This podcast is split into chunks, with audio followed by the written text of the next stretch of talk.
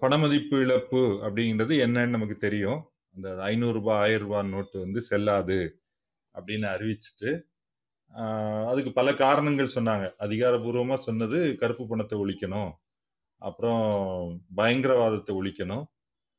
மூணாவதா கள்ளப்ப கள்ளப்பணம் அதாவது fake currency திருட்டுத்தனமா போலியா அச்சடிச்சு வரக்கூடிய கரன்சியை ஒழிக்கணும் அப்படின்னு மூணு அதிகாரபூர்வமா அறிவிக்கப்பட்டுச்சு. அப்புறம் என்ன சொன்னாங்கன்னா டிஜிட்டல் டிரான்சாக்ஷன் அந்த மின்னணு பரிவர்த்தனையை வந்து அதிகரிக்கிறதுக்காக செய்கிறோம். அது பின்னாடி சேர்த்துக்கிட்டது. அப்புறம் சொன்னது நம்முடைய பொருளாதாரத்தில் இவ்வளவு கேஷ் வந்து தேவையில்லை. இந்த கேஷ் அதிகமாக இருக்கிறதுனால தான் விலைவாசி உயருது ஊழல் நடக்குது. அது எல்லாத்தையும் இது ஒழிச்சு கட்டிடும் அப்படின்னு கூடுதலாக நிறைய பேசினாங்க. இப்போ ஐந்து ஆண்டுகள் ரிவ்யூ பண்ணுறதுக்கு ஒரு சரியான காலகட்டம் அப்படின்னு இப்போ ரிவ்யூ எழுதுறவங்கலாம் அதான் சொல்கிறாங்க முதல் முதல் விஷயம் என்ன அப்படின்னா பண மதிப்பிழப்பு நடத்து அறிவிப்பதற்கு முந்தைய மாதத்துல ஆர்பிஐ உடைய புள்ளி விவரங்களின்படி பதினேழு புள்ளி எட்டு ஒன்பது எட்டு லட்சம் கோடி பணம் வந்து சுற்றோட்டத்தில் இருக்கு. அது வந்து அன்னைக்கு இருந்த நாமினல் ஜிடிபி அதாவது அன்றைய விலை விலைவாசியிலிருந்து நம்ம நாட்டில் ஒரு வருஷத்துக்கு மொத்தம் எவ்வளவு உற்பத்தி நடக்குது அதாவது மதிப்பு சேர்க்கப்படுது அப்படிங்கிறதுல பார்த்தோம்னா பன்னெண்டு பர்சன்ட் வருது. அதான் இந்தியாவில் சராசரியா பன்னெண்டு சதவீத அளவுல தான் இருக்குது அப்படிங்கிறத குறிப்பிடுறாங்க. பதினேழு புள்ளி ஒன்பது எட்டு லட்சம் கோடியா இருந்துச்சு. இப்போ எவ்வளவு இருக்கு? ரெண்டாயிரத்தி இருபதுல ரெண்டாயிரத்தி இருபத்தி ஒண்ணுல இருபத்தி ஒன்பது புள்ளி நாலு லட்சம் கோடி. இதுவும் அந்த பன்னெண்டு பர்சன்ட் வந்து தொடர்ந்து ரெண்டாயிரத்தி பதினேழு பதினெட்டு பத்தொன்பது அப்படியே மெயின்டைன் ஆகி வந்துட்டே இருக்கு. இந்த கொரோனா முடக்கத்தின் போது அந்த பெர்சன்டேஜ் அதிகமாகுது. ஏன்னா ஜிடிபி சுருங்கி போயிடுச்சு. பொருளாதாரம் சுருங்கிருச்சு. பணத்தினுடைய அளவு அவ்வளவு குறையல. மக்கள் வந்து கையில பணத்தை வச்சுக்கிட்டாங்க அப்படின்னு சொல்லலாம். அப்போ அந்த பெர்சன்டேஜ் அதிகமாகுது. ஆனா இந்தியாவில் நார்மலா இருக்கிற அந்த சதவீதம் வந்து பன்னெண்டு சதவீதம் தான். அப்போ பணப்புழக்கம் பணத்தின் பயன்பாட்டை குறைச்சு எல்லாரையும் பேங்க் மூலமா டிரான்சாக்ட் பண்ண வைக்கணும். எல்லாம் டிஜிட்டலா டிரான்சாக்ட் பண்ண வைக்கணுங்கிறது நடக்கல. அதே அதே சராசரி வந்து மெயின்டைன் ஆகுதுங்கிறது முதல் விஷயம். இப்ப டிஜிட்டல் டிரான்சாக்ஷன் அதிகமா இருக்குதா? ஆமா. இப்ப பல பேர் வந்து நமக்கு தெரியும். இந்த பேடிஎம் கூகுள் பே அப்படிங்கிறது பல இது சின்ன சின்ன மளிகை கடைகள்ல கூட வந்துருச்சு. அதுக்கு பொருளாதார அறிஞர்கள் என்ன சொல்றாங்கன்னா அது வந்து இந்த ப பணமதிப்பு இழப்பு இல்லாமலே நடந்திருக்கக்கூடிய ஒரு விஷயம்தான். அது ஒரு பத்திரிகையாளர். அவரு அவரு என்ன ட்வீட் பண்ணியிருக்காரு அப்படின்னா இப்போ நாட்டில் வந்து எலக்ட்ரிக் காரை வந்து ஊக்குவிக்கணும் அப்படின்னு செய்யணும்னா அரசாங்கம் என்ன சொல்லுது? ஒரு எண்பத்த எண்பத்தாறு சதவீதம் பெட்ரோல் பங்கெல்லாம் மூடிட்டோம் திடீர்னு. பெட்ரோலே கிடையாது. எல்லாம் உங்க பழைய வண்டியெல்லாம் தூக்கி போட்டு எலக்ட்ரிக் கார் வாங்குங்க அப்படின்னு சொன்னா எப்படி எவ்வளவு அபத்தமா இருக்குமோ அதே போலதான். டிஜிட்டல் பரிவர்த்தனையை ஊக்குவிக்கிறதுக்கு எண்பத்தாறு சதவீதம் நோட் நோட்டுகளை செல்லாமன்னு அறிவிக்கிறது அது வந்து ஒரு ஒரு அந்த நோக்கத்துக்கு ஒரு முட்டாள்தனமான நடவடிக்கை தான் அப்படிங்கிறத அவர் சொல்லியிருக்கார். இப்ப சமீபத்துல அவர் பண்ண ட்வீட். இது உலகம் முழுக்கவே ஒரு ஒரு ஒரு பொருளாதாரத்துல பணம் வந்து எவ்வளவு புழங்குது அது மொத்த ஜிடிபி ஜிடிபினா பொருட்கள் வாங்குறது விற்கிறது சர்வீஸ் வாங்குறது விற்கிறது இது எல்லாத்தையும் சேர்த்து கூட்டும் போது வருஷத்துக்கான ஒரு தொகை நமக்கு கிடைக்குது. அதோட சதவீதம் வந்து அந்த நாட்டினுடைய கலாச்சாரம் அந்த நாட்டினுடைய மக்களுடைய பழக்க வழக்கங்கள் அவங்க பணத்தை வந்து எ- எதை பணமாக ஏத்துக்கிறாங்க அதையெல்லாம் சார்ந்து வந்து ஒரு குறிப்பிட்ட மட்டத்துல தான் இருக்கு. அது ஒவ்வொரு நாட்டுக்கும் அது ஈவன் பொருளாதார ரீதியாக முன்னேறிய நாடுகள்லேயே கூட பணத்தை கேஷ் பயன்படுத்துறது அதிகமா இருக்கு ஜப்பான் போன்ற நாடுகள்ல. சில நாடுகள் அதனால பொருளாதார முன்னேற்றத்தினால கேஷ் வந்து குறைஞ்சிடும் அப்படிங்கிறதும் கிடையாது. இது வந்து பணத்தை பற்றி நம்ம மூலதனம் நூல்ல விரிவா படிக்கிறோம். பணம் என்பது என்ன? பணம் எப்படி உருவாகி வருது? வரலாற்று ரீதியா. அதை யாரும் உத்தரவு போட்டுலாம் மாத்திட முடியாது உருவாக்கிடவும் முடியாது. வரலாற்றுல பல உதாரணங்கள் இருந்திருக்கு. ஆஹ் அப்போ அதுக்கான இன்னொரு இன்னொரு மிகச்சிறந்த ஒரு நிரூபணமாகத்தான் இந்த பண மதிப்பிழப்பு மூலமா இவங்க செய்ய முயற்சி செய்த இந்த டிஜிட்டல் டிரான்சாக்ஷன் அந்த அந்த விஷயத்தை மட்டும் பேசினோம் அப்படின்னா. ரெண்டாவது கருப்பு பணம். கருப்பு பணம் ஒழிஞ்சிருச்சா அப்படின்னா அதுக்கும் சொல்றாங்க. கருப்பு பணத்துக்கு ஏன் வந்து கருப்பு பணம் ஒழிக்கணும்னா ஐநூறு ரூபாய் ஆயிரம் ரூபாய் நோட்டை ஒழிக்கணும் அப்படின்னு அவங்க காரணம் என்ன சொன்னாங்கன்னா ஐநூறு ரூபாய் இப்போ ரெண்டாயிரம் ஐநூறு ரூபாய் இப்போ ஆயிரம் ரூபாய் நோட்டாக வச்சிருந்தோம் அப்படின்னா குறைந்த த- எண்ணிக்கையிலே வந்து நீங்க பெரிய தொகையை வச்சுக்கலாம். இப்போ பத்து கோடி ரூபாயை ஆயிரம் ரூபாய் நோட்டா வச்சிருக்கிறதுக்கும் நூறு ரூபாய் நோட்டா வச்சிருக்கிறதுக்கும் உள்ள வித்தியாசத்தை வந்து அவங்க குறிப்பிடுறாங்க. பெரிய டினாமினேஷனை ஒழிச்சு கட்டிட்டா பணத்தை கத்தகத்தையா வச்சிருக்கிறத குறைச்சிடலாம் அப்படிங்கிற வாதம் வந்து அப்படி ஒரு வாதம் வச்சாங்கன்னா ரெண்டாயிரம் ரூபாய் நோட்டு வெளியிட்டு இருக்க கூடாது. அப்ப ஆயிரம் ரூபாய் நோட்டை விட ரெண்டாயிரம் ரூபாய் நோட்டை ஈஸியாக பதுக்கலாம் அதிகமாக கைவசம் வச்சிருக்கலாம் அப்படிங்கிறது இருக்கு. கொஞ்சம் இருங்க. சதாசிவம் தொடர மாடரேட் ஆக்கிடுறேன். ஓகே அப்ப அந்த அது அது ஒரு லாஜிக்கலா பார்க்கும்போது அது. ரெண்டாவது நடைமுறையில என்ன ஆயிருக்கு? கருப்பு பணம் ஒளிஞ்சிருக்கா அப்படின்னா இல்ல. அவங்க ரியல் எஸ்டேட்ல எல்லாம் க- கருப்பு பணம் குறைஞ்சிருச்சு அப்படின்னு அறிக்கைகள் விட்டாலும் எங்க பார்த்தாலும் ரியல் எஸ்டேட்ல வந்து பாதி ஒயிட்டு பாதி கருப்பா கொடுக்கறது. அது வந்து சாதாரணமா ஒவ்வொருத்தரும் நிலம் வாங்கினாங்க வித்தாங்க. வீடு வாங்கினவங்க வித்துனவங்க வித்தவங்களுக்கு அது தெரியும். பல இடங்கள்ல ஊழல் அரசியல்வாதிகள் அதிகாரிகளை ரைட் பண்ணும்போது கத்த கத்தையா பணைய பணத்தை கைப்பற்றுறது. அப்புறம் தேர்தல்ல வந்து எவ்வளவு பணம் கண்டெய்னர்ல பணம் வந்தது அதெல்லாம் கூட செய்திகள்ல வந்துச்சு. அப்ப இந்த கருப்பு பணம் என்பது ஒளியவும் இல்லை அரசாங்கம் இன்னும் அதை ஊக்குவிப்பதற்கான நடவடிக்கைகள்லாம் எடுத்திருக்கு. ஏன்னா அந்த கட்சிகளுக்கு டொனேஷன் கொடுக்கறது அதையெல்லாம் வந்து சட்ட சட்டபூர்வமாக்கியிருக்காங்க வங்கி மூலமா. அப்ப அதை வந்து நீங்க கணக்கு காட்டாமலே அதாவது யாருன்னு தெரியாமலே கொடுக்கலாம். அப்படின்னு ஒன்று சொல்லியிருக்காங்க. இப்போ கருப்பு பணம் ஒளியல்ல அப்படிங்கிறது இப்போ வந்து ஆரம்பத்தில் ஆரம்பத்துல அது ஒளியும்னு சொன்னவங்க கூட அதை வந்து ஒத்துக்கிறாங்க. அதெல்லாம் ஒழிக்க முடியாதுங்க. அது இருந்தாதான் பொருளாதாரம் வந்து நல்லா இயங்கும். அதனால ரெண்டாயிரம் ரூபாய் நோட்டு எல்லாம் தேவைதான் அப்படிங்கிறது அப்படிங்கிற ஆர்குமெண்ட் வந்துருச்சு. இப்போ பயங்கரவாத தாக்குதல்கள்லாம் குறைஞ்சிருக்கா அப்படின்னா அதுவும் இல்லை. அதுவும் நம்ம பார்க்குறோம் அப்போ பயங்கரவாத தாக்குதல் குறைஞ்சிருச்சுன்னா காஷ்மீர்லேயோ நாகாலாந்துலேயோ இல்ல இப்ப நாகாலாந்துல கூட ராணுவ வீரர்கள் வந்து அப்பாவி பொதுமக்களை சுட்டு கொ- கொ- கொலை நடந்திருக்கு. அப்போ பயங்கரவாத தாக்குதல் எல்லாம் குறைஞ்சிருச்சுன்னா ராணுவ நடவடிக்கை எல்லாம் குறைஞ்சிருக்கணும். அது சமீபத்திலேயே நம்ம பார்க்கக்கூடிய ஒரு விஷயம். அது மட்டும் இல்லாம காஷ்மீர்ல என்ன நடக்குது எல்லாமே எல்லாமே வந்து இதனால் எந்த தாக்கமும் ஏற்படலை அப்படிங்கிறது தெரியுது. சரி இதெல்லாம் அவங்க சொன்ன ஆர்குமெண்ட்ல நடக்க நடந்துதா நடந்துச்சா நடக்கலையா? ஒரு விஷயம் என்ன- இன்னொன்னு என்ன- சொன்னாங்கன்னா பணமும் வந்து எவ்வளவு பணம் வெளியே இருந்துச்சோ எல்லாமே திருப்பி வந்துருச்சு. பழைய நோட்டு அந்த ஐநூறு பழைய ஐநூறு ரூபாய் ஆயிரம் ரூபாய் நோட்டு எல்லாமே பேங்குக்கு வந்து புதிய நோட்டா மாத்திட்டாங்க. அப்ப யாரோ அந்த கருப்பு பணமா பதுக்கி வச்சிருந்தவங்களுக்கு எல்லாம் எதுவுமே லாஸும் ஆகல. அதுவும் நடக்கல. அப்ப அதுல கூடுதலா என்ன சொன்னாங்கன்னா இவங்க எல்லாம் உள்ள வந்துட்டாங்க. அதனால இனிமேல் வந்து எங்களுக்கு யார் யாரு எங்கெங்க அந்த அதாவது அந்த மணி ட்ரைல் கணக்குக்குள்ள வந்துருச்சு வங்கி கணக்குல போட்டுட்டாங்க அப்படின்னு சொன்னது. அப்படியும் பெரிய ரிசல்ட் எல்லாம் ஒண்ணும் வரல. நாங்க பெரிய கருப்பு பண்ண முதலைகள் எல்லாம் பிடிச்சிடுவோம். அப்படி எந்த முதலையும் பிடிக்கப்பட்டதா வரல. ஒரு இது வேணா நடந்திருக்கலாம். எதிர்க்கட்சிகளை எதிர்க்கட்சிகளுடைய பணம் வந்து ஆளுங்கட்சிக்கு போனது. குறிப்பா பிஜேபி கையில போனது வேணா நடந்திருக்கலாம். இதெல்லாம் அரசியல் ரீதியா. இப்ப நம்ம பொருளாதார ரீதியா வருவோம். பொருளாதார அறிஞர்கள் என்ன சொல்றாங்க? ரெண்டாயிரத்தி பதினாறு கடைசியில ரெண்டாயிரத்தி பதினாலு பதினேழுலேயே பல பொருளாதார அறிஞர்கள் வந்து தெளிவா ஒரு விஷயத்த சொல்லிட்டாங்க. இது வந்து இன்ஃபார்மல் செக்டார் இந்தியாவில் இருக்கக்கூடிய இந்த ஒரு ஒரு முறைப்படுத்தப்படாத அதாவது பதிவு செய்யப்படாத நிறுவனங்களை நிறுவனங்கள்னு ஒரு துறை இருக்கு. அதான் இன்ஃபார்மல் அது வந்து அதுலதான் இந்தியாவினுடைய பெரும்பான்மை வேலை வாய்ப்பு வந்து அங்கதான் இருக்குது. பெரும்பா மிகப்பெரிய எண்ணிக்கையிலான தொழிலாளர்கள் அங்கதான் வேலை செய்யறாங்க இப்போ விவசாயத்திலிருந்து நான் இன்னைக்கு ஒரு ரிப்போர்ட் படித்தேன் விவசாயத்திலிருந்து வெளியே வரக்கூடியவங்க நேரடியாக அவங்களுக்கு ஒரு பெரிய கம்பெனிலேயோ கார்ப்பரேட் கம்பெனிலேயோ இல்லை அரசு வேலையோ கிடைப்பது மிக குறைந்த எண்ணிக்கை தான் அவங்க எல்லோருக்கும் புகலிடமாக இருப்பது இந்த இன்ஃபார்மல் செக்டர் இந்த இன்ஃபார்மல் செக்டாருக்கு ஒரு மிகப்பெரிய அடி வந்து விழுந்திருக்கு. இப்போ சமீபத்தில் ஸ்டேட் பேங்க் ஆஃப் இந்தியாவுடைய ஒரு ரிப்போர்ட் வந்திருக்கு.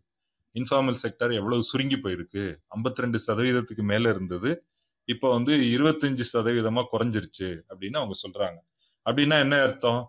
ஒண்ணு நீங்க பாசிட்டிவா பார்த்தோம் அப்படின்னா இந்த இன்ஃபார்மலா இருந்த கம்பெனி எல்லாமே அவங்க வந்து முறைப்படுத்தப்பட்டு தொழிலாளர்கள் எல்லாம் முறையா வேலைக்கு வச்சு அவங்களுக்கு பிஎஃப் இஎஸ்ஐ எல்லாம் கொடுத்து தொழிலாளர் சட்டங்களை எல்லாம் பின்பற்றுவது.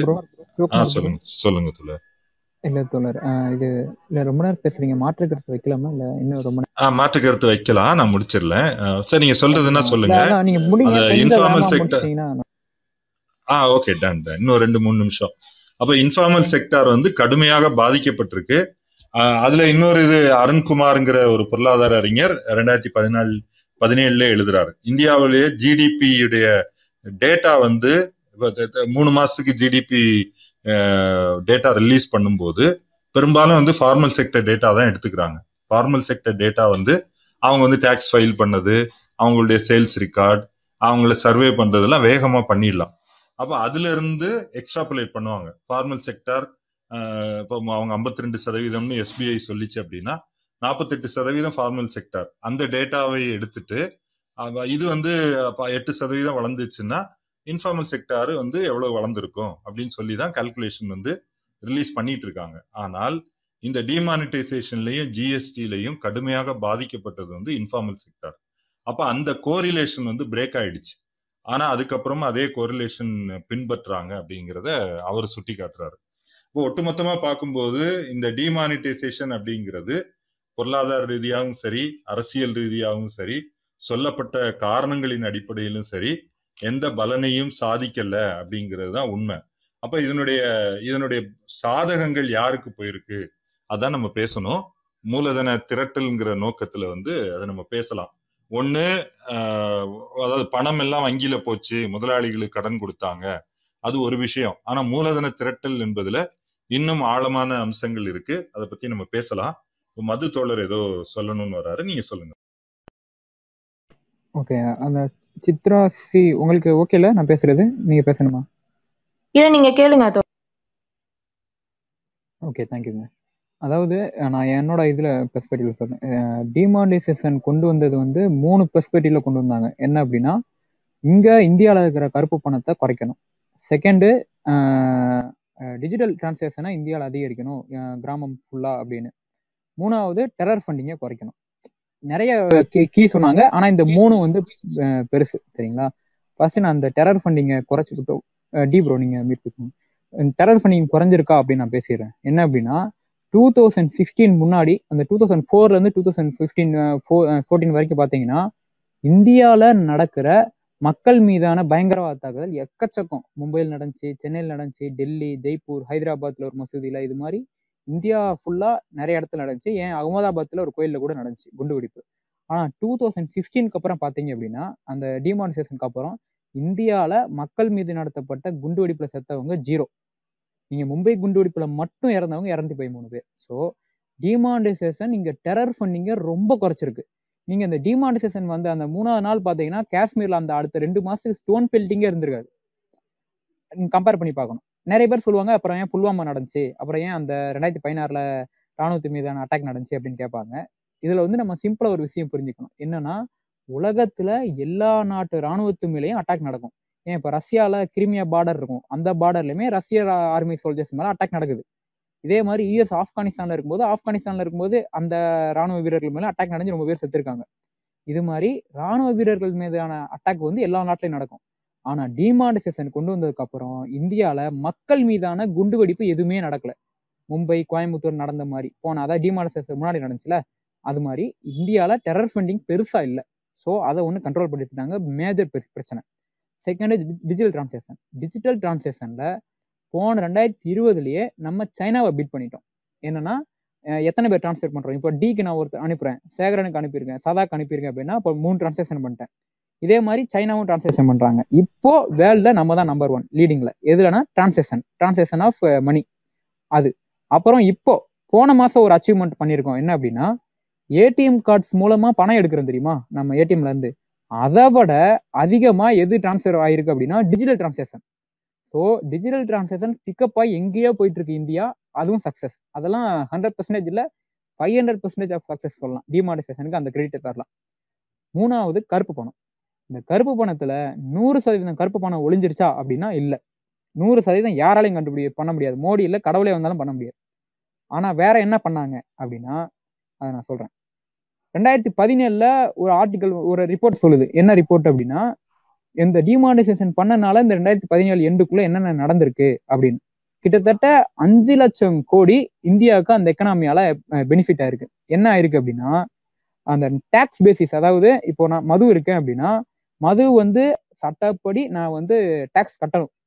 ஆனா நான் என்ன பண்ணிட்டு இருக்கேன் இவ்வளவு நாள் அரசாங்கத்தை ஏமாத்தியோ இல்லைன்னா வேற ஏதோ பண்ணியோ அங்க இருக்க அதிகாரி காக்கா பிடிச்சோ நான் டேக்ஸ் கட்டாம இருக்கிறேன்.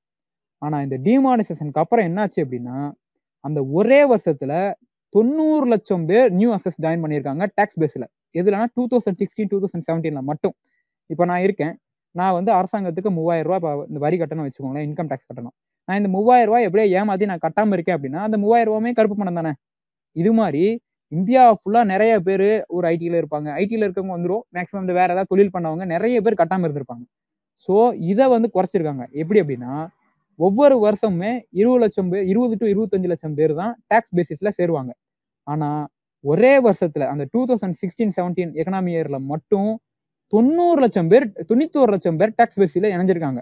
ஸோ அது பெரு- சரியான ஒரு பெரிய அச்சீவ்மெண்ட் அப்புறம் பேன் கார்ட்ஸ் பேன் கார்ட்ஸ் தெரியும் இப்போ அந்த டிமானிசேஷனுக்கு முன்னாடி என்ன ஆகும்னா ஒரு நாளைக்கு வெறும் ஒரு லட்சம் ஒரு லட்சம் பேன் கார்ட்ஸ் தான் ஒரு நாளைக்கு இஷ்யூ பண்ணிட்டு இருந்தாங்க.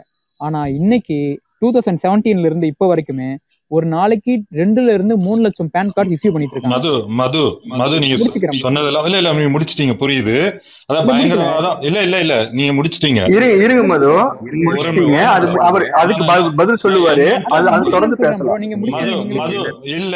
இல்ல கொஞ்சம் கேள்வி மது இருக்கா? நீங்க கேள்வி இருந்தா கேள்வி மது நீ மியூட்டுக்கு போங்க நான் சொல்றேன். கேள்வி இல்ல பதிலே நிறைய இருக்கு. சொல்லுங்க. மியூட்டுக்கு போங்க மியூட்டுக்கு போங்க நான் சொல்றேன். ஹரி இருங்க. சிவகுமார் தோழர் பேசட்டும். அடுத்து நான் ஒரு ரெண்டு விஷயம் சொல்லணும். ஆ என்ன வே- மது நீங்க சொல்றது அதாவது வரிசையா நம்பரை சொல்லி அடுக்கிறது. அதாவது பயங்கரவாதத்துக்கு ஃபண்டிங் போச்சு ஆனா பயங்கரவாதம் குறையல. சரியா? அடுத்தது வந்து டேக்ஸ் ஃபைலிங் நிறைய அதிகமாயிடுச்சு. ஆனா டேக்ஸ் ரிசீட் வந்து அதிகமாகல. அதனால தான் நம்ம ஜிஎஸ்டி இப்போ அதிகமாக்க வேண்டி வருது. நெட் அதாவது இந்த மாதிரி துண்டு துண்டு நான் இப்போ நம்ம பேசுவது வந்து முதலாளித்துவத்தை புரிந்து கொள்வதற்கான ஒரு குழுவா வந்து பேசுறோம். இப்போ சும்மா வந்து ஒரு பிரச்சாரம் ஒரு சவடால் அடிக்கிற பேச்சு வந்து இங்க கிடையாது. அப்போ உள்ள என்ன தாக்கம் ஏற்படுத்துச்சு? யாருக்கு இதனால் பலன் கிடைச்சது? யார் இதனால் பாதிக்கப்பட்டாங்க? ஜிஎஸ்டி வந்து ஏன் ஏறிட்டே போகுது? இவ்வளவு இவ்வளவு வரி கலெக்ஷன் இன்கம் டாக்ஸ்ல அதிகமாயிடுச்சுன்னு வைங்க. அப்ப இன்டைரக்ட் டாக்ஸஸ் தேவையில்லை இல்ல? ஜிஎஸ்டியை வந்து குறைக்கலாம் இல்லையா? குறைக்க முடியல. பெட்ரோல் டாக்ஸ் ஏன் ஏத்த வேண்டி வருது? இவ்வளவு நாங்க ஜி டிமானிட்டைசேஷன் கொண்டு வந்து இன்கம் டாக்ஸ் கலெக்ஷன் அதிகமாயிடுச்சு. ஒரு நிமிடம். சிவகுமார் நான் அ- சொன்னதுல அததான் இங்க பேசுறோம். இந்த தலைப்பு தலைப்பு நீங்க பாருங்க. ரூமுடைய ரூமுடைய தலைப்பு மேல பாருங்க. மூலதன திரட்டலுக்கான நெம்புகோல். சரியா? அப்படின்னா எந்த முதலாளிக்கு இது வந்து ஆதாயம் கிடைச்சிருக்கு? மூலதனத்தை பெரிய அளவு திரட்டி வச்சிருக்கக்கூடியவங்களுக்கு ஆதாயம் கிடைச்சிருக்கிறதுங்க பத்தி தான் நம்ம பேசிட்டு இருக்கிறோம். சரியா? அதான் அடிப்படையானது. அப்ப அவங்க சொன்ன காரணங்கள் நீங்க சொ- நீங்க ஒரு மாற்று கருத்து வைக்கிறீங்க அது சரிதான். ஸ்டேட்டட் அப்ஜெக்டிவ் எதுவுமே நடக்கல. அதான் பயங்கரவாதம் ஒழிக்கப்படல. கருப்பு பணம் ஒழிக்கப்படல.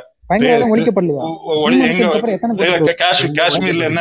ஒரு நிமிடம். இல்ல, ஒரு தோழர் நிமிடம். சிவகுமார் தோழர் ஒரு அதான் அரசு நிமிஷம் பயங்கரவாத சிவகுமார் தோழர் ஒரு தீவிரவாதம் நிமிஷம். ஹலோ வெளியில இரு இருக்கு இரு ஹரி ஹரி ஹரி ஹரி ப்ளீஸ் ப்ளீஸ் தயவு செஞ்சு எல்லாரும் அமைதியா இருங்க. பேசி அது இப்ப முடிச்சு. என்னன்னா இந்த குரூப் பத்தி உங்களுக்கு தெரியும். ஒருத்தர் பேசி முடிஞ்சதுக்கு அப்புறம் தான் அடுத்தது உங்களுக்கு மாற்று கருத்தே இருந்தாலும் அதுக்கப்புறமா பேசுங்க. Okay okay.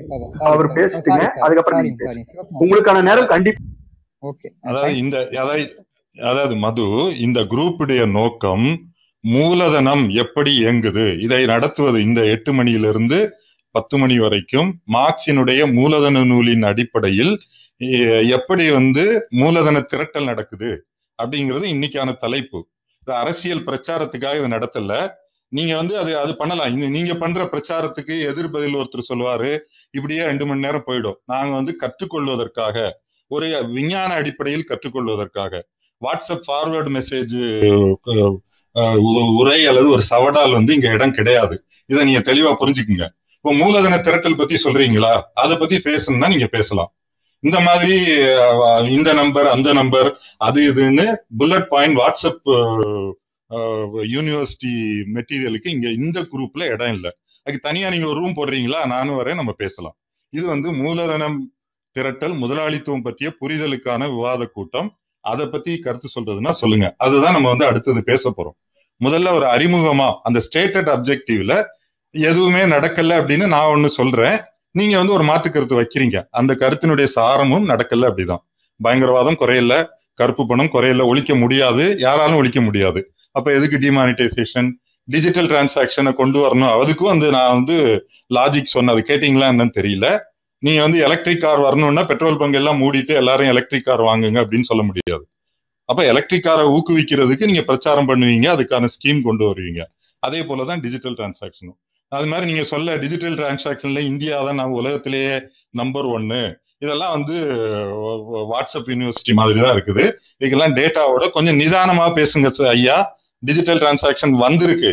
ஆனா இந்திய உலகத்திலேயே நம்பர் ஒன் எல்லாம் எங்கேயுமே இந்தியாவில் நடக்கல. சீனாவை முந்திருச்சு. சும்மா போற போக்குல அடிச்சு விடுறீங்க. அதுக்குள்ள போறதுக்கு நேரம் இல்லை. இங்க இடமும் இல்லை. நீங்க சொல்லக்கூடிய ஒவ்வொரு விஷயமும். குறிப்பாக அப்ஜெக்டிவ் நிறைவேறிச்சு நீங்க சொல்றீங்கன்னா அது உங்களுடைய கருத்தை நீங்க வச்சுக்கோங்க. இப்போ வந்து மூலதன திரட்டல்ல என்ன நடந்திருக்குதுன்னு ஏதாவது கருத்து இருந்தா சொல்லுங்க. மற்றதுக்கு வந்து நீங்க பதில் சொல்லவும் போறதில்ல. நீங்க மற்ற விஷயங்கள் இந்த மாதிரியான சரமாரியதோ அடிச்சு விடுறதுக்கான இடமும் கிடையாது. மூலதன திரட்டல் பத்தி சொல்றதுன்னா சொல்லுங்க. இல்லைங்கய்யா இப்போ நீங்க இவ்வளவு அட்டாக் பண்ணிட்டீங்க நான் வாட்ஸ்அப்ல தான் பேசுறேன் அப்படின்னு. மது மது ஒரு அஞ்சு நிமிஷம் கீழே வெயிட் பண்ணுங்க. இல்ல இருங்க இருங்க, ஒரு அஞ்சு நிமிஷம் கீழே வெயிட் பண்ணுங்க. அவர் பேசி முடியட்டும். அது மூலதனம் பத்தி அவர் பேசுனதுக்கு அப்புறம் நம்ம மேல மேல எடுக்கிறேங்க. தோழர் நீங்க அந்த மூலதனம் இதோட சம்மந்தம் எனக்கு ஆட் பண்றதுக்கு ஒண்ணும் இல்ல அஹ் தோழர். நான் ஒரே ஒரு கேள்வி தான் கேட்கணும் சிவகுமார் தோழர்கிட்ட. இதுல வந்துட்டு வருஷா வருஷம் இயர் ஓவர் இயர் இப்ப வந்து மற்ற இது அதாவது வந்து டாக்ஸ் பர்வியூக்குள்ள வந்து நிறைய பேரை கொண்டு வராங்கன்னு பேசுறாங்க. ஓகே பட் கார்ப்பரேட் ஹவுசஸுக்கு வந்து ஏன் கார்ப்பரேட் ஹவுசஸோட டாக்ஸை வந்து ஏன் குறைக்கிறாங்க? இதுக்கு பின்னணி என்ன? மூலதன திரட்டல் அப்ப வந்து யார்கிட்ட போகுது? இந்த ஒரு பாயிண்ட் நான் கேட்கணும். எதுக்கு கார்ப்பரேட் ஹவுசஸ்க்கு உண்டான டாக்ஸ் எதுக்கு குறைக்கிறீங்க? ரெண்டாவது இவ்வளவு வேலை வாய்ப்பு கொடுக்குறீங்க. கொடுத்ததுனால வந்து அவ்வளவு பேர் வந்து உள்ள வராங்க. அவங்க டாக்ஸ் பே பண்ணுவாங்க. அதனால நாங்க வந்து டாக்ஸ் ஹவுசஸ்க்கான வந்து இது டாக்ஸ் இது கார்ப்பரேட் ஹவுசஸ்க்கான டாக்ஸ் வந்து குறைக்கிறோம் அப்படின்னு ஒரு ஓட்டு ஓட்டுவானுங்க. யூஎஸ்ல ஓட்டுவானுங்க. அதே மாதிரி தான் வந்து இவங்க இங்க பண்றாங்களான்னு எனக்கு தெரியாது. இந்த கேள்வியை நான் வைக்கிற தொடர் ஓகே தோழர். நம்ம நம்ம டாபிக் வந்துடுவோம். இப்போ முதல் விஷயம் அதை டிமானிட்டைசேஷனுடைய இந்த இந்த மேலே இருக்கிற அரசியல் பிரச்சனைகள்லாம் நம்ம பேசிட்டோம். அதுக்கு மது வந்து ஒரு பதிலும் சொல்லியிருக்காரு. அதோட நம்ம பார்க் பண்ணிட்டு நம்ம வந்து பணத்தினுடைய அடிப்படையை வந்து நம்ம புரிஞ்சுப்போம். இப்போ பணம் என்பதை மோடியோ இல்ல மன்மோகன் சிங்கோ இல்ல மோடி மாதிரி எல்லாத்துக்கும் மேல உள்ள சர்வாதிகாரி வந்தாலும் பணம் என்பதை உத்தரவு போட்டு மாற்ற முடியாது. என்பது ரொம்ப ரொம்ப தெளிவானது. பணம் எப்படி உருவாச்சு அப்படிங்கிறது மூலதனம் நூல்ல மிக சிறவா மிக சரியான மிக தெளிவான ஒரு ஒரு விவரிப்பை வந்து மார்க்ஸ் வந்து கொடுத்திருக்காரு. இப்போ பணம் வந்து வரலாற்று ரீதியா எப்படி உருவாகுதுன்னு நம்ம படிச்சோம். அப்போ சரக்கு பரிவர்த்தனை மக்கள் வந்து ஆரம்ப காலத்தில் நமக்கு தெரியும். பண்டமாற்று ஒரு சரக்கு ஒரு பொருளை கொடுத்துட்டு இன்னொரு பொருள் வாங்குறது. அப்போ அது சரக்கா மாறல. அப்போ ஒரு பொருளினுடைய மதிப்பு அது அந்த சரக்கை உற்பத்தி செய்வதற்கு செலுத்தப்பட்ட உழைப்பு தான் அதுக்கு வந்து மதிப்பை சேர்க்குது. இதெல்லாம் இது வந்து அடிப்படையான விஷயங்கள். அப்ப அந்த அதனுடைய மதிப்பு வந்து எதிரில் உள்ள சரக்கின் உருவத்துல தெரிவிக்கப்படுது அப்படிங்கிறத அவர் சொல்றார். மூலதனம் படிச்ச தோழர்களுக்கு இதை புரிஞ்சுக்க முடியும். நான் ரொம்ப டீட்டெயிலா அதுக்குள்ள போகல.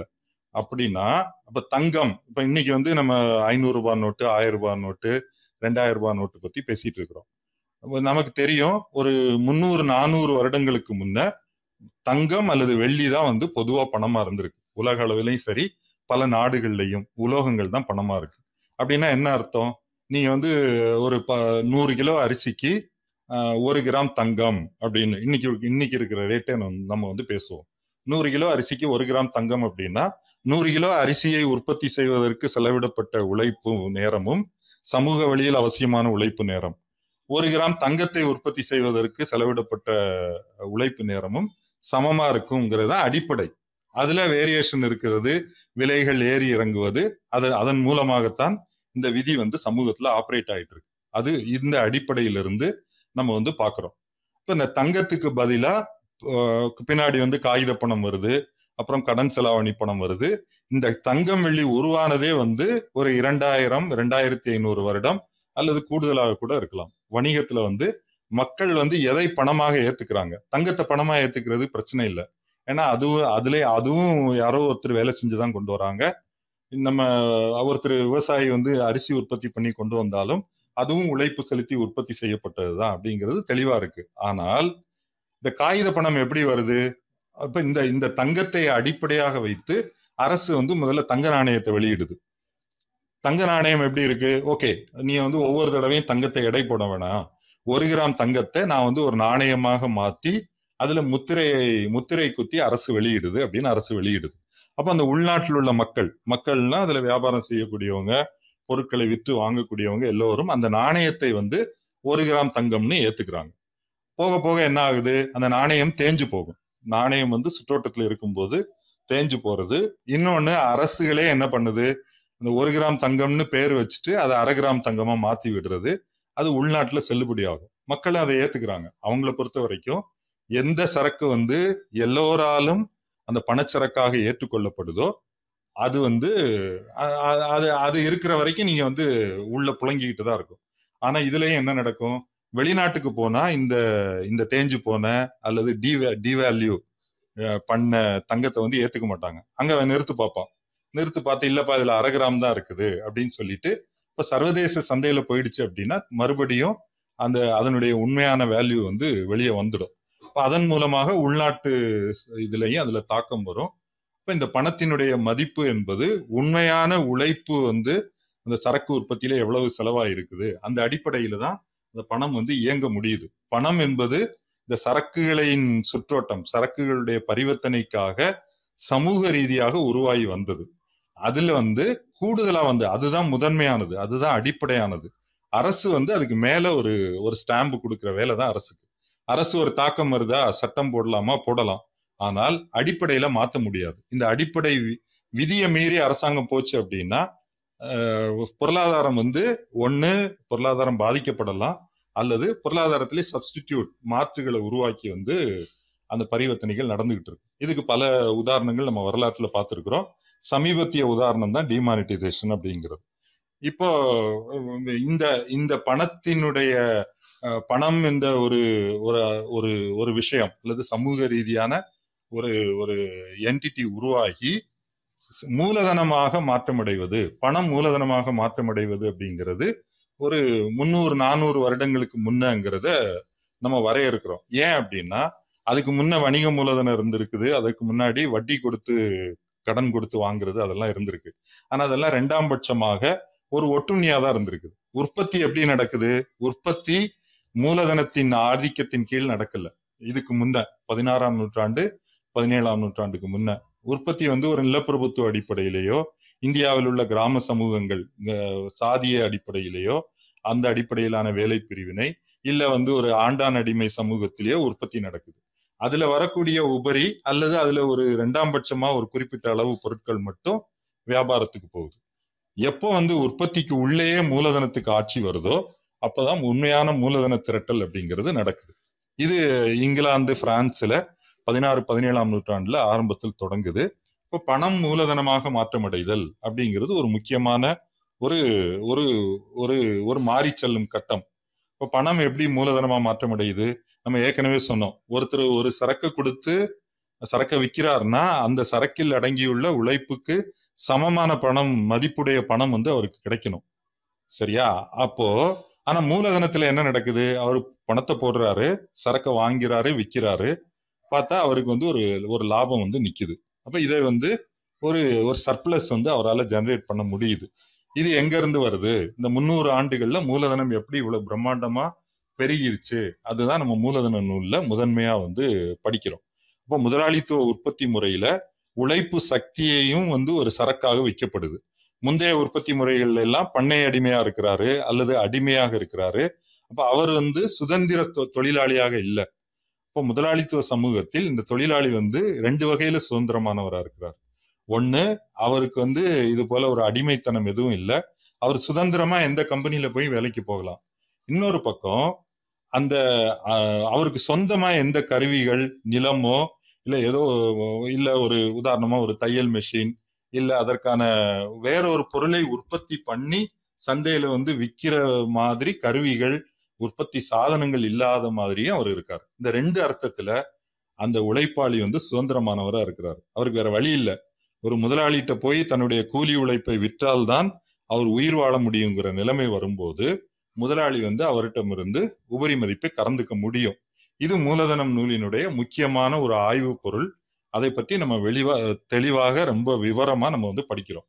ஆனா இன்னைக்கு டாபிக் வந்து அதுக்கு அதுல ரெண்டாம் பட்ச அம்சமா இப்போ மூலதன திரட்டல் அப்படிங்கிறது வேற எப்படி நடக்குது? இப்போ மூல முதலாளித்துவ உற்பத்தி முறை தொடங்குவதற்கு முன்ன மூலதன திரட்டல் எப்படி நடந்துச்சு? அதாவது உபரி மதிப்பு வந்தாதான் லாபம். லாபத்திலிருந்து மூலதன திரட்டல் அப்படின்னு சொல்றோம். அப்போ முதல் முதல்ல மூலதனம் எங்கிருந்து வந்துச்சு அப்படிங்கிறத வரலாற்று ரீதியா நம்ம படிக்கிறோம். அது இங்கிலாந்து தான் மார்க்ஸ் வந்து களமா எடுத்துக்கிறாரு. இங்கிலாந்தில் இந்த நிலப்பிரபுத்துவ உறவுகள் நிலப்பிரபுத்துவ அமைப்பு வந்து உடைந்து வரும்போது சிறு உடைமையாளர்கள் சிறு உடைமையாளர்கள் அப்படின்னா அங்க உள்ள அளவுல பத்து ஏக்கர் பதினைந்து ஏக்கர் நிலத்தை வந்து சொந்தமா வச்சிருக்கக்கூடியவங்க சிறியதா கைவினை தொழில் செய்யக்கூடியவங்க அல்லது நகரங்கள்ல வந்து இந்த கைவினை சங்கங்கள்ல வந்து வேலை செய்யக்கூடியவங்க இவங்க இந்த பொருளாதாரம் தான் வந்து டாமினேட் பண்ணக்கூடியதா இருக்கு. அப்ப இவங்கள்ட்ட இருந்து இந்த உற்பத்தி சாதனங்களை பிரித்தெடுப்பது. அது எப்படின்னா மிகவும் வன்முறை மூலமாகவும் மோசடிகள் மூலமாகவும் வந்து நடக்கிறது அப்படிங்கிறத இங்கிலாந்துல வந்து விவரிக்கிறார். ரெண்டு இப்போ மூலதன திரட்டல்ல ஒரு முக்கியமான ஒரு பகுதி பணம் வந்து ஒரு தரப்பு கையில குவியணும். சரிதானே? அப்ப அவங்க தான் முதலாளிகளா இருப்பாங்க. இன்னொரு தரப்பு வந்து அவங்க கையில எதுவுமே இல்லாம அவங்க மார்க்கெட்டுக்கு உழைப்பு சக்தியை விற்கிறதுக்கு வரணும். இந்த ரெண்டுமே நடக்கணும். இந்த இரண்டும் சேர்ந்ததுதான் மூலதன திரட்டல். ஒருத்தர் பணத்தை மட்டும் கூச்சி வச்சுட்டாரு. கூலி வேலைக்கு ஆள் வரலைன்னா அவர் வந்து மூலதன மூலதனத்தை பெருக்குவதற்கான உற்பத்தியில ஈடுபட முடியாது. அப்ப அந்த கூலி உழைப்பாளி எப்படி உருவாக்கப்படுறாரு அப்படிங்கிறத இங்கிலாந்துல அது எப்படி நடக்குது அப்படின்னா அந்த நிலங்களை வந்து ஒரு ஒரு பெரிய அதாவது என்க்ளோஷர் அப்படின்னு சொல்றாங்க. ஒரு ஆயிரம் ஏக்கர் அஞ்சாயிரம் ஏக்கர் பத்தாயிரம் ஏக்கரை வந்து ஒரு தனிப்பட்ட நிலப்பிரபு அல்லது நவீன முதலாளித்துவ சாகுபடியாளர் வந்து அவர் வளர்ச்சிக்கிறார். ஏதோ சட்ட ரீதியாகவோ அல்லது ஏதோ ஒரு வகையில அவர் அதனுடைய உரிமை தனக்கு அப்படின்னு எடுத்துக்கிறார். அந்த பகுதியில வாழக்கூடிய ஆஹ், வாழ்ந்த அந்த சின்ன சின்ன சாகுபடியாளர்கள் எல்லாரையும் அவர் வந்து அந்த நிலத்துல வந்து துரத்தி அடிக்கிறார். இது இங்கிலாந்து முழுக்க நடக்குது. அப்ப அது வந்து கம்பளி ஆடு வளர்க்கறதுக்காக அந்த நிலத்தை கைப்பற்றுறதா இருக்கலாம். இப்ப இந்த மக்கள்லாம் எங்க போகணும் இந்த மக்களுக்கு எதுவுமே கிடையாது. அவங்க வந்து நேரடியா நகரங்கள்ல போய் குவியுறாங்க. அப்ப அவங்க கட்டாயமாக கூலி உழைப்பாளர்களாக மாற்றப்படுறாங்க. இதுவும் நம்ம விவரங்களுக்குள்ள போக வேணாம். மார்க்ஸ் இதை பிரமாதமான கிட்டத்தட்ட ஒரு நூறு நூத்தி ஐம்பது பக்கங்களுக்கு இதை வந்து விவரிக்கிறார். ஒவ்வொரு ஆஸ்பெக்ட்லையும் இது எப்படி நடக்குது? பணம் குவிவது எப்படி நடக்குதுங்கிறது அதனுடைய மறுபக்கம். இப்ப இந்தியாவில காலனிய சுரண்டல் மூலமா இந்தியாவிலிருந்து செல்வத்தை அள்ளிட்டு போறது. ஆப்பிரிக்காவிலிருந்து அடிமைகளை பிடித்து சென்று அமெரிக்காவிலேயும் பிற நாடுகள்லையும் விற்று அதிலிருந்து சம்பாதிக்கிறது. அதே போல இந்த இந்த மாதிரி கடல் கடல் வணிகம் கடல் போர்கள் கடல் கொள்ளை மூலமா பணத்தை குவிக்கிறது. இப்படி வந்து தொழில்துறை முதலாளிகள் கையில பணம் குவிஞ்சது அப்படிங்கறத நம்ம பார்க்கிறோம் இது நம்ம மூலதன நூலில் மூலதன திரட்டல் எப்படி நடக்குது? இந்த ஆதி திரட்டல்னு அவர் அதை சொல்றாரு. அதாவது சிறு உடைமையாளர்கள் உடைமை பறிப்பு செய்யப்படுவது. சரி இப்போ வந்து முதலாளித்துவ உற்பத்தி முறை வந்துருச்சு. சில முதலாளிகள் இப்ப இந்தியாவுடைய நிலைமையை எடுத்துட்டோம்னா பெரிய பெரிய கார்ப்பரேட் நிறுவனங்கள் பெரிய தொழில்துறை நிறுவனங்கள் உற்பத்தி வந்து நடக்குது. அங்க கூலி தொழிலாளர்கள் வேலை செய்யறாங்க ஆனால் இந்தியாவில் ஒரு மிகப்பெரிய ஒரு பொருளாதாரத்தினுடைய பகுதி வந்து இன்ஃபார்மல் செக்டர் இன்ஃபார்மல் செக்டர் அப்படின்னா இது மாதிரி பதிவு செய்யப்படாத முறைப்படுத்தப்படாத தொழில்கள். அந்த இன்ஃபார்மல் செக்டார் தான் இந்தியாவின் வேலை வாய்ப்புக்குடைய பெரும்பான்மையான வேலை வாய்ப்பை இன்னைக்கும் வழங்கிட்டு இருக்கு அந்த இன்ஃபார்மல் செக்டார் வந்து இந்த டிமானிட்டைசேஷனால மிகப்பெரிய ஒரு ஒரு அடி வாங்குது. அடி வாங்கும்போது இந்த சின்ன சின்ன தொழில் செய்ய செய்து கொண்டிருந்த பல பேரும் நொடிச்சு போயிடுறாங்க. அவங்க எல்லாருமே வந்து இந்த கூலி சந்தைக்கு வரணும். அவங்க கூலி உழைப்பாளர்களாக சந்தைக்கு வரணும். அப்ப இந்த கூலி உழைப்பாளர்களாக சந்தைக்கு வரும்போது மிகப்பெரிய டிமாண்ட் வந்து மார்க்கெட்ல வரும். ஒரு வேகன்சி வந்துச்சுன்னா பல பேர் இதுக்கு அப்ளை பண்றது. அதெல்லாம் வந்து ஓகே அதை அதெல்லாம் நம்ம வந்து பார்த்துருக்குறோம். முன்னே நடந்திருக்குது. ஆனா ரெண்டாயிரத்தி பதினாறுக்கு அப்புறம் அது பிரம்மாண்டமான அளவுல நடக்குது. நிறைய பேர் வந்து கூலி கூலி வேலைக்கு வர வேண்டி இருக்கு அப்புறம் இந்த இந்த தொழில்கள் நொடிச்சு போகும்போது அந்த மார்க்கெட்டை யாரு கைப்பற்றுறாங்க இந்த பெரிய கார்ப்பரேட் நிறுவனங்கள் பெரிய மூலதனம் பெரிய முதலாளித்துவ நிறுவனங்கள் கையில அது போகுது. அதுதான் அந்த சமீபத்திய ஆய்வுகள். இதை பற்றி தரவுகள் தரவுகள் திரட்டக்கூடாது அப்படிங்கிறது இப்ப இருக்கக்கூடிய ஆட்சியாளர்களுடைய ஒரு கொள்கை. தரவுகள் வர்றதே வந்து வெளியிட மாட்டாங்க அப்படிங்கிறது நிறைய நடந்துட்டு இருக்கு. அப்ப இந்த இதனுடைய தாக்கம் என்ன நடந்தது அப்படிங்கிற அதிகாரப்பூர்வ தரவுகள் நமக்கு குறைவா கிடைக்குது. இருந்தாலும் இப்ப எஸ்பிஐ வந்து ஒரு அறிக்கை வெளியிட்டு இருக்காங்க சமீபத்துல ஒரு இரண்டு மூணு வாரத்துக்கு முன்னாடி. இன்ஃபார்மல் செக்டாருடைய ஷேர் வந்து குறைஞ்சு போயிருக்கு. அப்படின்னா இந்த இன்ஃபார்மல் செக்டாருடைய முக்கியத்துவம் என்ன? இந்தியாவில் நமக்கு தெரியும். விவசாயத்தில் ஈடுபடக்கூடிய குடும்பங்கள் வந்து ஒரு பதினோரு கோடி குடும்பங்கள் இருக்குது. அதே அளவுக்கு நம்ம உழைப்பாளர்கள் அப்படின்னு எடுத்தா கூட அவ்வளவு பன்னெண்டு கோடி பதிமூணு கோடி வரலாம். அதிலிருந்து அவங்க தொழில்துறைக்கோ அல்லது சேவைத்துறைக்கோ ஒரு ஆர்கனைஸ் செக்டாருக்கு வர்றதுக்கு அவ்வளவு பேருக்கும் வேலை வாய்ப்பு கிடையாது.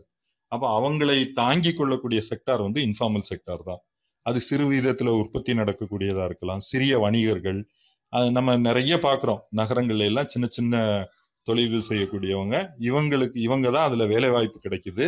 அவங்களுக்கு இப்போ ஒரு பயிற்சி இந்த வேலைகளை வந்து பயிற்றுவிப்பதும் இந்த இன்ஃபார்மல் செக்டர்ல தான் நடக்குது. அந்த குஷன் வந்து இல்லாம போயிருக்கு.